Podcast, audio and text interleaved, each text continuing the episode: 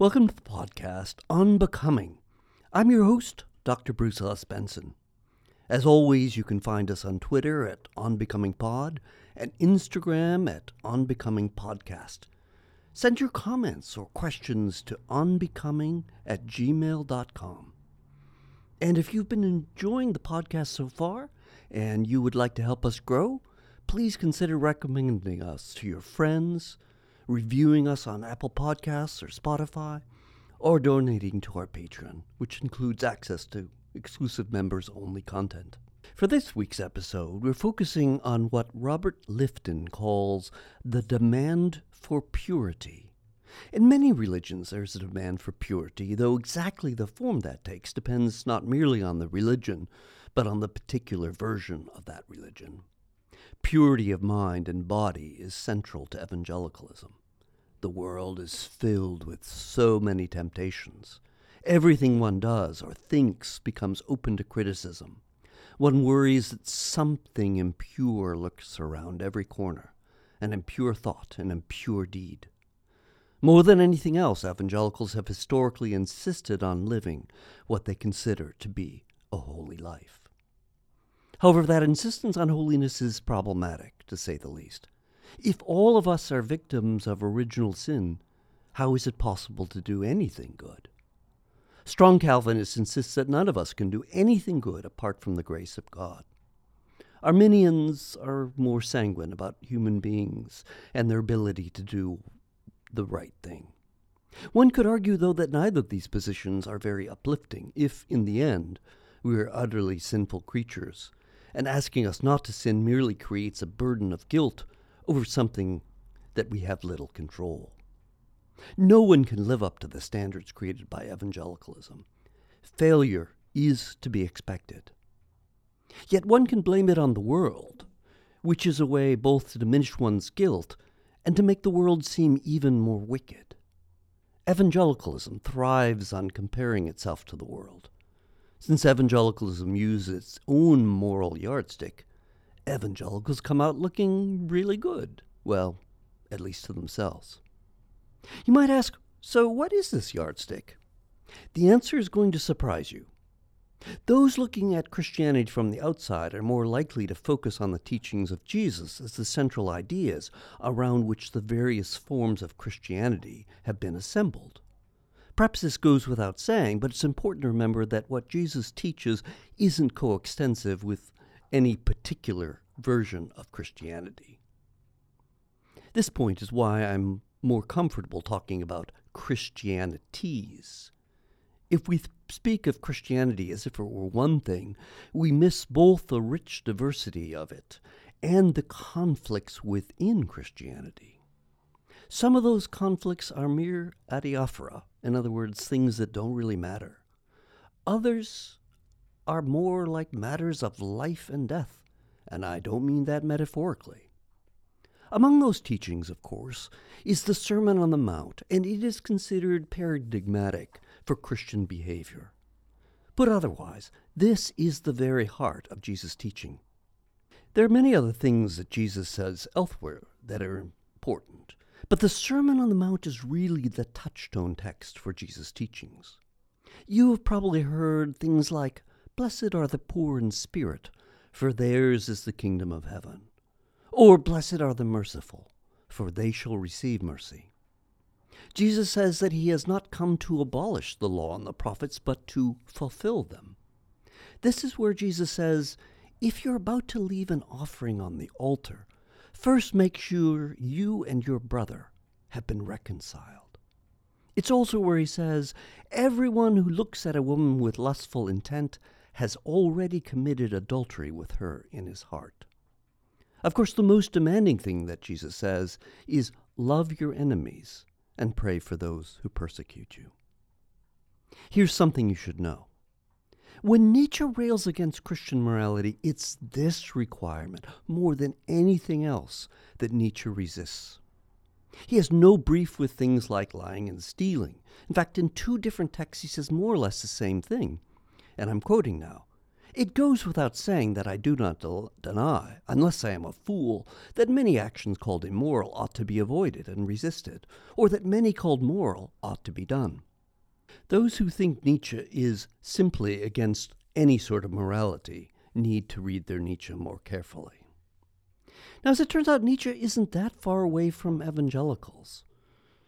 For many evangelicals swallowed the teachings of dispensationalism, which is the belief that God deals differently with different people at different times. It's based on the teachings of someone named John Nelson Darby, who was an important influence on the Plymouth Brethren, a very conservative denomination that is often seen as one of the forerunners to evangelicalism. Perhaps you've heard of the Scofield Bible, which is widely available and published with Oxford University Press, so not too shabby.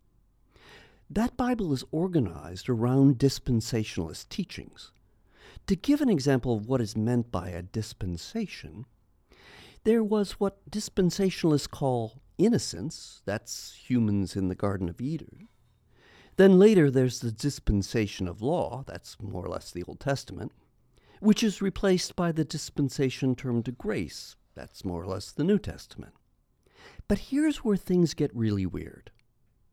Dispensationalists believe that the Sermon on the Mount is a preview of the millennial kingdom. It's about life in heaven, not life on earth. In other words, all that stuff about the blesseds and lusting a form of adultery and loving your enemies stuff, it does not apply to our age. Put otherwise, you could just ignore what Jesus says in the Sermon on the Mount. Yes, it sounds very lovely, but you know, it's not designed for here. We can't live that out. It's going to be in heaven. Which is more or less in line with Nietzsche. Yes, you heard me correctly. Evangelicals are much closer to Nietzsche's idea of a good person than they realize. In one fell swoop, Jesus' most important teachings about morality are simply taken off the table, which means that evangelicals often don't take these passages very seriously. I've frequently said that evangelicals tend to ignore much of what Jesus taught. Here we have a very specific example. Things Jesus says we should or should not do are viewed as pie in the sky. Another aspect of dispensationalism is, of course, the rapture, when all true believers will be magically transported to heaven. Yes, all of the left behind books and movies are based on dispensationalism. When I was growing up, there was a book titled The Late Great Planet Earth, and it was declared by no less than the New York Times to be the best selling nonfiction book of 1970. Of course, the nonfiction part is questionable. It would be too much to explain how all of this works, for it involves piecing together passages from the Old and New Testaments that, to be honest, seem like they have little to do with one another. The author Hal Lindsey cites an increase in famines, wars, and earthquakes, all events that foretell the end times. Did anyone mention to Lindsey that the so called increase might be due to technology that allows reporters to know a great deal more about what's going on in the world? Anyway, Lindsey suggested that the end would come in the 1980s, a generation after the establishment of Israel. He particularly focused on the European Union, which he claimed would eventually become the United States of Europe and then turn into a revived Roman Empire ruled by the Antichrist. I remember going to church one Sunday when I lived in Belgium, and someone pointed out the EU building we were passing was exactly where the Antichrist was supposed to be reigning when he came along. By the way, that book was made into a movie narrated by Orson Welles. However, Jesus also adds a bit of a downer, for he says, Unless your righteousness exceeds that of the scribes and the Pharisees, you will never enter the kingdom of heaven. Let me insert a quick point here. Jesus was pretty negative about the righteousness of the scribes and Pharisees, so that statement should be read with that in mind.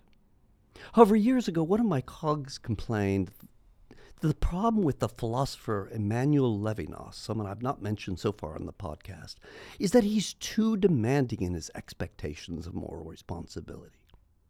My response to her was, You think Levinas is demanding? Try Jesus. Put very briefly, Levinas believes that we have an absolute moral obligation to those we encounter in need. You might want to keep in mind that Levinas was Jewish, and he lost most of his family in the Holocaust. And of course, given that Jewish heritage, he believed that we have an obligation not merely to our neighbor, but anyone we encounter. To make that a little bit more specific, Levinas is following Jewish custom, constantly privileging the marginalized in the community. If you have any question as to why, consider this passage from the first chapter of Isaiah. What to me is the multitude of your sacrifices, says the Lord? I have had enough of burnt offerings of rams and the fat of fed beasts. I do not delight in the blood of bulls, or lambs, or goats. When you stretch out your hands, I will hide my eyes from you. Even though you make many prayers, I will not listen. Your hands are full of blood. Wash yourselves, make yourselves clean, remove the evil of your doings from before my eyes. Cease to do evil, learn to do good. Seek justice, rescue the oppressed, defend the orphan, plead for the widow. The most important part of that passage is just how the term good is defined. It's about living justly, helping those in need, and specifically helping the orphan and the widow. The classic Jewish trope for deciding whether society is morally good or not is how it treats the least the widow, the stranger, the orphan. Widows in ancient Israel had no status and thus were easy to ignore. In case you're thinking, well, that may have been true a long time ago, then you're a little out of touch with reality of what it's like to be a widow today. Not long ago, I was speaking with a woman whose husband had recently died. See, she spoke glowingly of the wonderful times that they had had with other couples. But once her husband died, there were no more invitations. She simply didn't get invited to anything anymore. Just to be clear, the person to whom I spoke was a reasonably wealthy American woman, not someone destitute. If you've ever lived in a foreign country, then you know what it's like to be a stranger.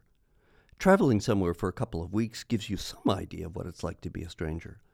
But trust me, I'm now on my fourth country, which means I've been a stranger in three different countries and three different languages.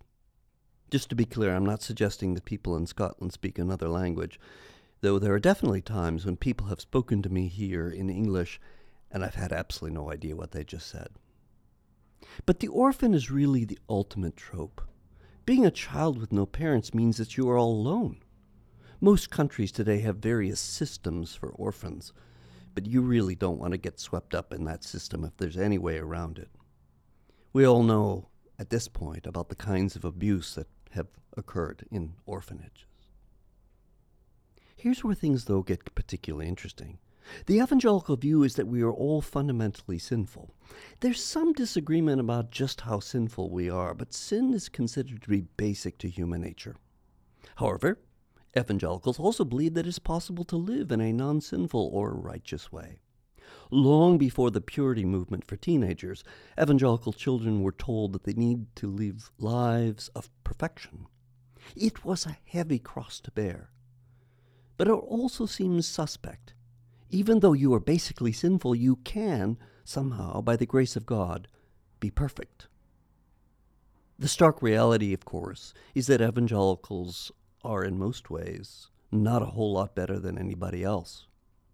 But that reality can't even be admitted, so one is forced to lie, to put on a mask of spirituality.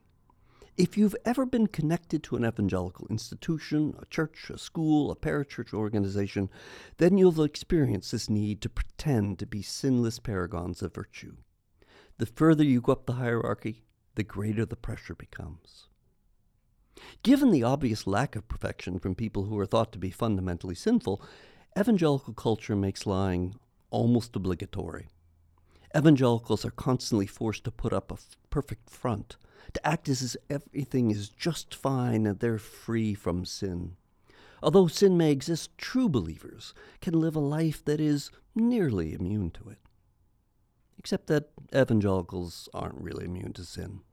Thus, there have been and continually will be stark revelations of people like the evangelist Ravi Zacharias, seeking sex in scores of massage parlors, some of which he owned.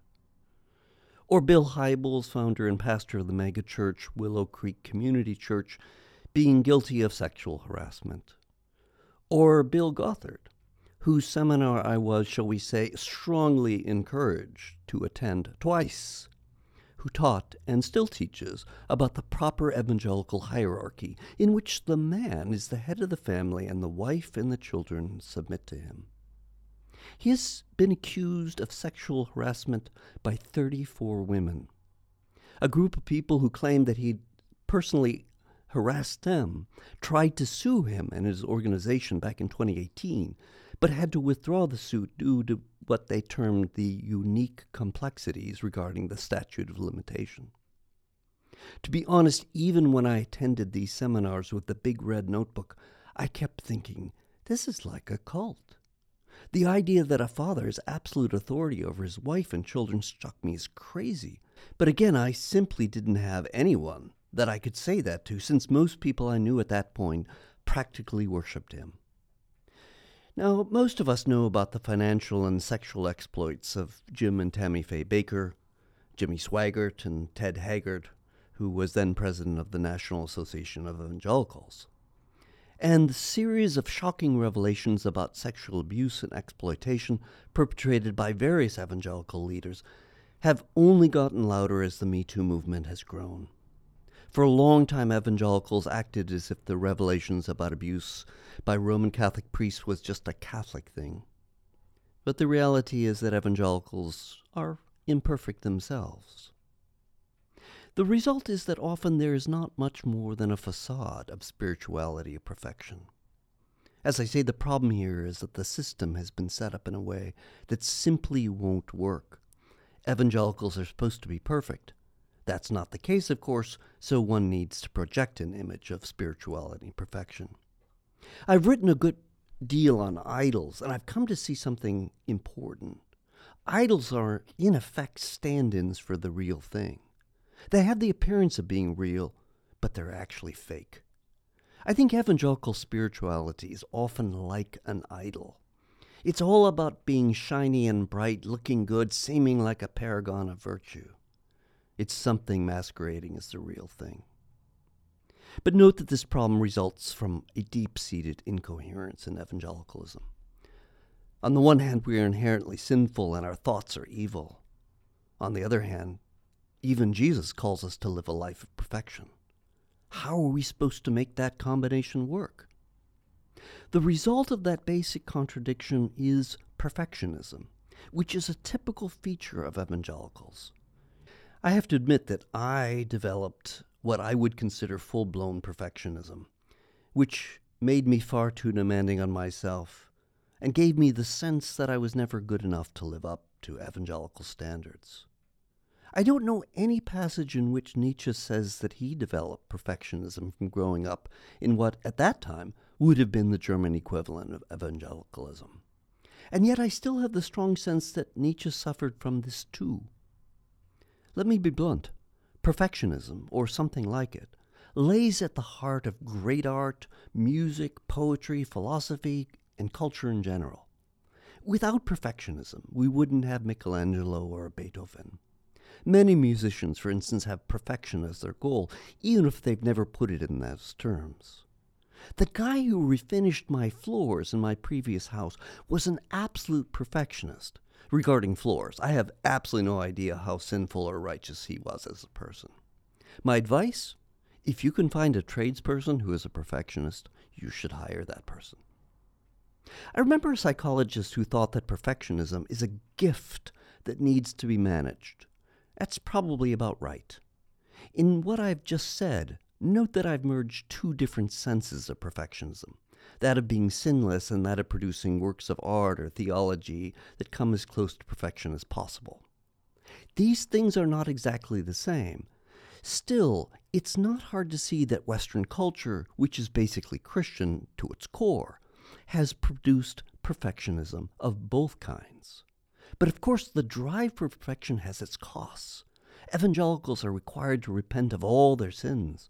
But since sin is so basic to what human beings are, at least according to the evangelical view, one is in a constant state of repentance. I've mentioned this before, but one of the curious things about evangelicals' views on sin is that when we do something wrong, it's our fault. In contrast, when we do something right, God gets the credit. And it gets even worse. On the evangelical view, when we do something wrong, it's because we didn't let God work in our lives to lead us to righteousness. Again, it's always our fault whenever something goes wrong. But it's never to our credit when we do the right thing. I want to go, though, a little deeper. Evangelicalism frowns on us thinking that our own intuitions are reliable. It frowns when we try to recognize our personal needs and labels us selfish. Yet that means that we must, in effect, disappear. If you're thinking, oh, gosh, that's way too extreme, then how would you interpret what Paul says here? You were taught to put away your former way of life, your old self, corrupt and deluded by lusts. That point here is that your old self is bad. This is why Paul goes on to say, Clothe yourself with the new self, created according to the likeness of God in true righteousness and holiness. Read in one sense, it sounds great. We move from sinfulness to righteousness. But what exactly is this so called new self? I have no question that one can be converted to something a religion, a political party, an economic system but that normally doesn't require that you get rid of your old self. So, my question is just how metaphorical is all of this? Growing up as an evangelical, I wasn't taught to see this putting on the new self as merely metaphorical. Though today, to be honest, that's the only way I could read such a text. Yet I truly resist this idea that human beings are fundamentally sinful because of phenomenology. I've mentioned phenomenology before, so let me just say briefly phenomenology is a way of doing philosophy, and by extension, theology, by starting with the actual phenomenon, looking at what is the case. When I look at myself, and more important, when I look at others, I don't just see sinful nature. Usually, what I see are people trying to do their best. Yes, there are slackers and there are people who don't try and do their best, etc., etc., etc any of us can become too preoccupied by our own agendas and fall into something selfish. But I don't see those people as the majority. Jerry Falwell Sr. meant something very different with his term, the moral majority.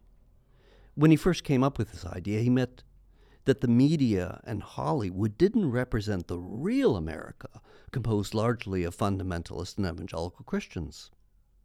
But I think that a phenomenological study would show that most people really do want to do the right thing. Socrates, for instance, believed that if you're convinced that something is really the right thing, you'll do it. Philosophers since then have questioned this, in some cases thinking that Socrates is simply deluded. If it's true that Socrates is deluded, then I have to confess I'm a bit deluded too.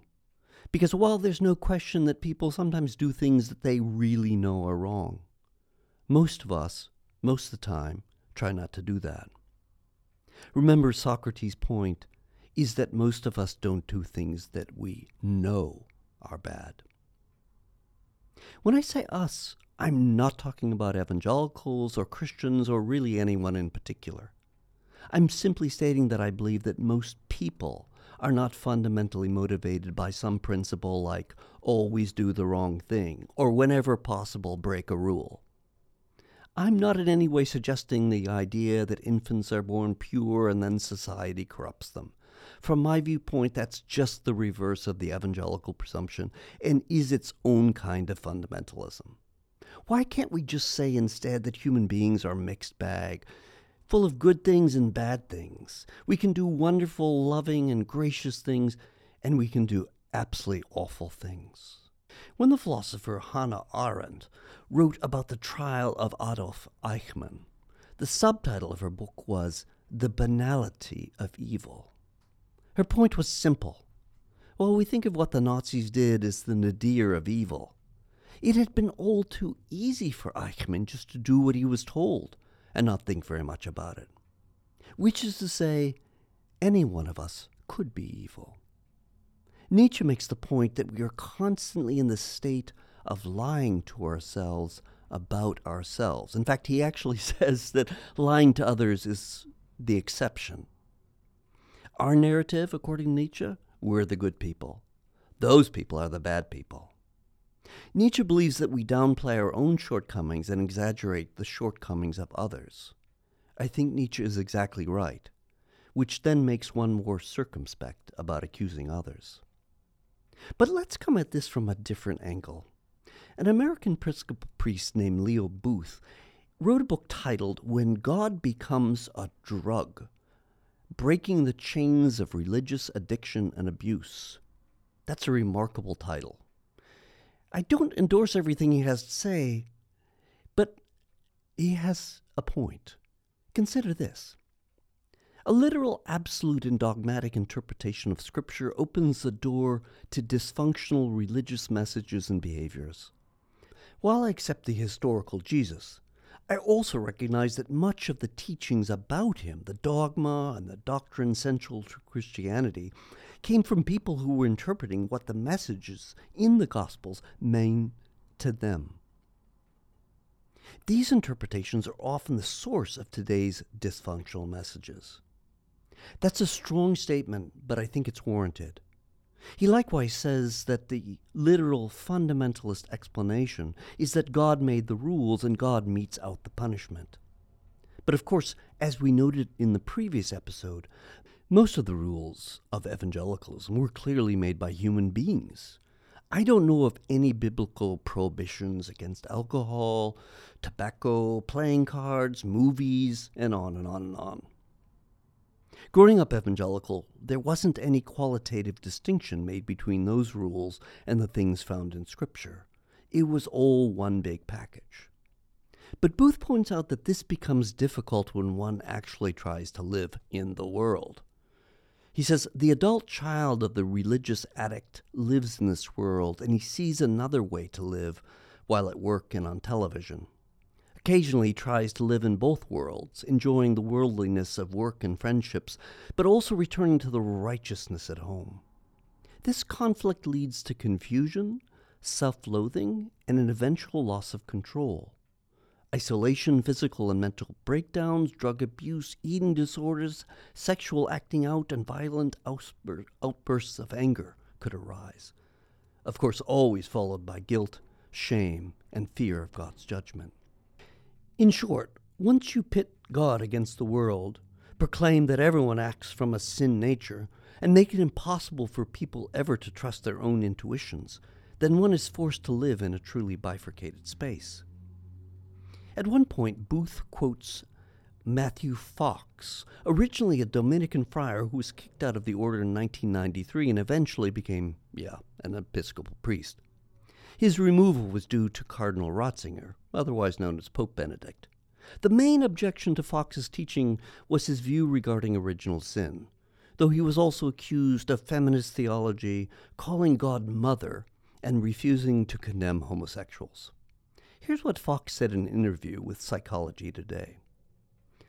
I also object to original sin as the starting point of religion because of the tremendous psychic damage it has done. People are already terribly vulnerable to self doubt and guilt, especially members of minority groups women, blacks, Native Americans, homosexuals. The whole ideology of original sin increases one's alienation and feeds the sadomasochistic energies of our culture, the sense that one is not worthy. If you start with the notion that you were born a blotch on existence, you will never be empowered to do something about the brokenness of life. That is probably the best statement I've ever read about the results of the idea of original sin. It is a toxic belief, and I don't think that phenomenologically it is correct. I simply do not think that human beings are fundamentally evil or sinful. Moreover, I think Fox is entirely right that such an idea has had enormous harmful consequences on people. But you can see why Fox simply couldn't fit anymore into a system in which original sin is a central doctrine. Having looked at the various biblical sources for this idea, I'm not at all convinced that this is what the Bible teaches. Yes, Paul says, all have sinned. And the psalmist writes, I was born guilty, a sinner when my mother conceived me. But those and other passages need considerable interpretation to turn them into the foundation for the idea of original sin. Which is to say, I can see why those verses are used to support the doctrine of original sin, but it's not at all clear that this is what be, is being taught. To get to the doctrine of original sin, you need some additional steps of interpretation. But evangelicals have really taken to heart the following Blessed are those who are persecuted for righteousness' sake, for theirs is the kingdom of heaven. In 2 Timothy 3:12, there's the promise that followers of Christ will be persecuted. American evangelicals are convinced that they're being persecuted, though, to be honest, it's difficult to see how this is truly the case. It's true that evangelicalism and Christianity more broadly are on the decline in the global north. It's also true that the early centuries of Christianity involved persecution, though this has been greatly exaggerated. The best work on this phenomenon is Candida Moss's book, The Myth of Persecution How Early Christians Invented a Story of Martyrdom. Moss teaches New Testament and early Christianity at the University of Notre Dame, not exactly a hotbed of anti Christian thinking. You've probably heard of Pat Robertson. Here's his analysis of what's happening to American evangelicals. Just like what Nazi Germany did to the Jews, so liberal America is now doing to the evangelical Christians. It's no different. It's the same thing. It's happening all over again. It's the Democratic Congress, the liberal based media, and the homosexuals who want to destroy the Christians. Wholesale abuse and discrimination and the worst bigotry directed toward any group in America today. More terrible than anything suffered by any minority in history. Such a statement is so crazy that it's difficult to know where to start. The first thing that leaps out from this passage is there's no actual description of persecution. It's just a very vague charge. Even when he cites Democrats in Congress, he doesn't provide any details of the persecution. As you've probably already figured out, trying to compare anything to Nazi Germany is usually a non starter. And he ends by saying it's the worst thing ever directed towards minorities. Back when Robertson said that, American evangelicalism was still going pretty strong. It's now in decline, as in the West all Christian groups are. But you don't have to go very far back in history to realize that many different minorities have been systematically tortured and killed. In a previous episode, I mentioned a passage from the Old Testament in which God commands the following Smite Amalek, and utterly destroy all that they have, and spare them not, but slay both man and woman, infant and suckling, ox and sheep, camel and ass. Is any of that happening to evangelicals? I don't think so. Todd Starnes, a commentator on Fox News, continually provides what he thinks is evidence of such persecution. But it's instructive to note that he was fired from the Baptist press for factual and contextual errors. I think that's code for exaggeration, though I'm not sure. Alan Noble in The Atlantic writes that Starnes sells us what we want to hear. We want to believe that we are the underdog, and Starnes sells us the story wrapped in the language of patriotism and faith. He also mentions a story in Citizen Link, which is something connected to Focus on the Family, which is probably you know, run by James Dobson. A church in a small Texas town bought what had been a community center located in a residential area with the idea of turning it into both a church and a school. If you're from the States, simply mentioning residential area is probably enough to let you know what happened.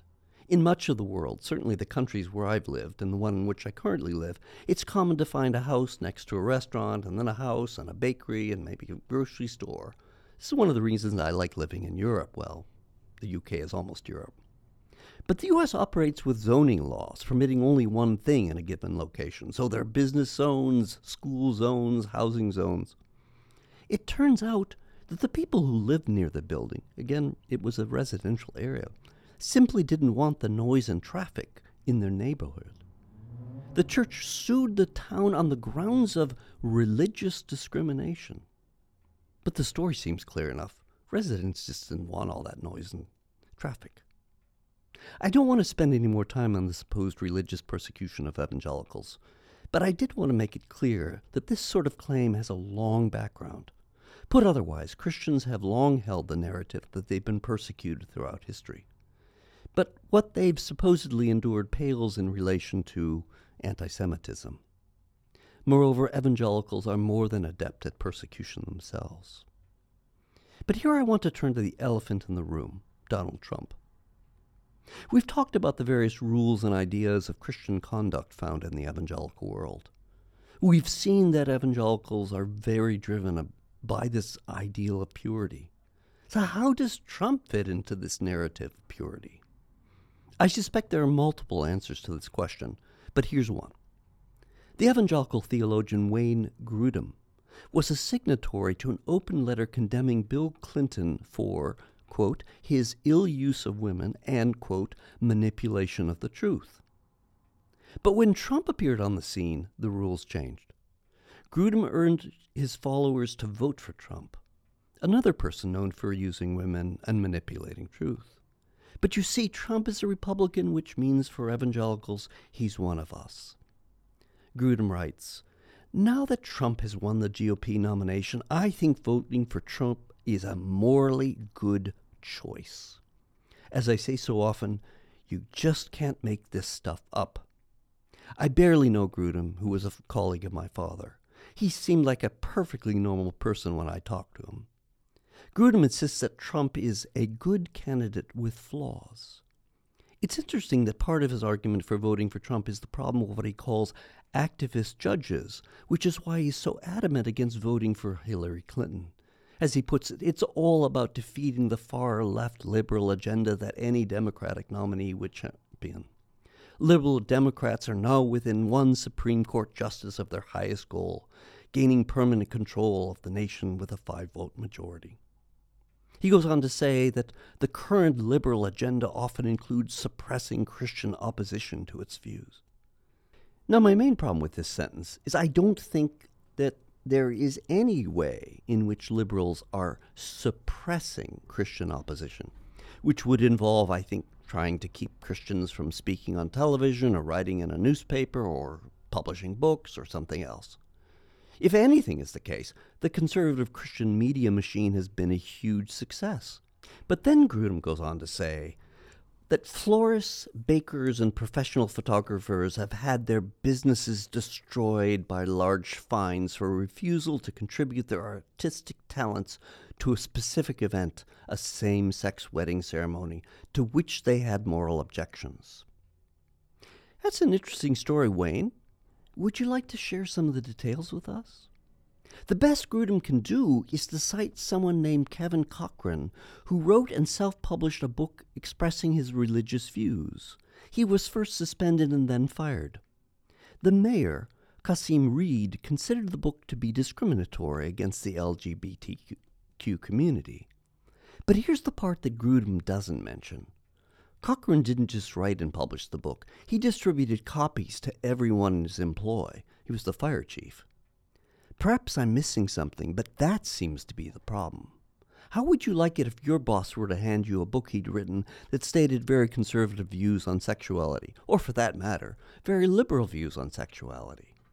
Were I his employee, I'd consider the book something like a new company policy. And now evangelicalism is falling apart. Last February, the cover story for an issue of Christianity Today was Wait, you're not deconstructing? In that article, the readers told that, quote, the language of deconstruction borrows from literary theorists, especially M- Michel Foucault and Jacques Derrida. And my response is when you write about philosophers you don't like, try at least to get their positions right. Foucault never talks about deconstruction, that's not his thing. But what I find so interesting, which is to say utterly appalling, is that the writer of the story presumes the moral high ground. Yes, it's true that Mark Galli, a previous editor, wrote an editorial against Trump, so perhaps this writer simply assumes that the Christianity Today position is anti Trump. But it's just unbelievable that evangelical leaders could support Trump so enthusiastically and not expect a massive defection from evangelicalism by younger evangelicals who had had it drummed into their heads over and over that person morality is of the utmost importance. Really? To be honest, even before this Trump hypocrisy, many of the evangelical students I knew were already worried that what evangelicals say and what they do are two very different things. Interestingly enough, there is not a single word about Trump in this story about people leaving the faith. There is only this statement Some might find their trust undermined after they experience abusive leadership or mishandled issues of personal integrity. When an organization fails to wisely shepherd and protect those in its care, doubt about the church's trustworthiness can bleed over into doubt about the church's teaching. What makes this statement so bizarre is that he says some might lose trust in the face of abusive leadership. What sane person continues to trust an abuser? This reminds me of what Paige Patterson, who was the boss of my boss when I worked as an announcer at KCBI, would say to wives who were abused physically and emotionally just love your husband. I would have been more inclined to say, Have you called the police? But I'm heartened to know that because of that advice, he was fired from his position as president of Southwestern Baptist Theological Seminary, where it turns out my father earned one of his degrees. When close to 81% of white evangelicals voted for Trump in 2016, many outside of evangelicalism thought that they had made some terrible mistake. The obvious problem with Trump was that his life didn't at all reflect what evangelicals trumpeted as their family values. To be sure, there were evangelicals who refused to vote for Trump. But many evangelical leaders not only supported Trump, but clearly supported his authoritarianism. Introducing Trump at a rally, Robert Jeffress, then pastor of the First Baptist Church of Dallas, contended that he would make a great president because he would, quote, reverse the downward death spiral of this nation that we love so dearly. Trump's swashbuckling masculinity was, for most evangelicals, a huge asset. Evangelicals are comfortable with leaders who are controlling and demanding, for that's been their general experience with evangelical leaders. Their idea of Jesus is not someone who is meek and mild, but bold, angry, and judgmental. When Trump mocked Hillary Clinton, evangelicals rejoiced to see someone take down a woman who didn't know her place was in the kitchen. My first book was titled Graven Ideologies Nietzsche, Derrida, and Marion on modern idolatry. It was an attempt to read much of what Jesus says as criticism of ideology and idolatry. Jesus was remarkably critical of the religious leaders of his day, and so was I. Given that I taught at an evangelical institution, though, I had to be careful how I phrased things. I couldn't come out and say something like, and the hypocrisy among religious leaders continues today in the evangelical world. Still, I think some people were able to read between the lines. My primary criticism of religious leaders, particularly of the evangelical variety, is that they tend to think that they're God. Here's how that works. While omniscience is supposed to be a characteristic of God, if you think you're speaking on God's behalf long enough, you might come to see very little difference between you and God. If you are designated as a privileged messenger, pastor, or theologian, it's only a small step from speaking for God to being God.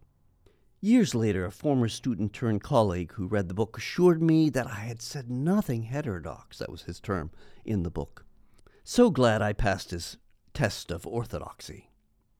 Interpreted in one light, that should have meant that no evangelical would have accused me of heresy, and so that should have made me feel less uneasy with the evangelical world.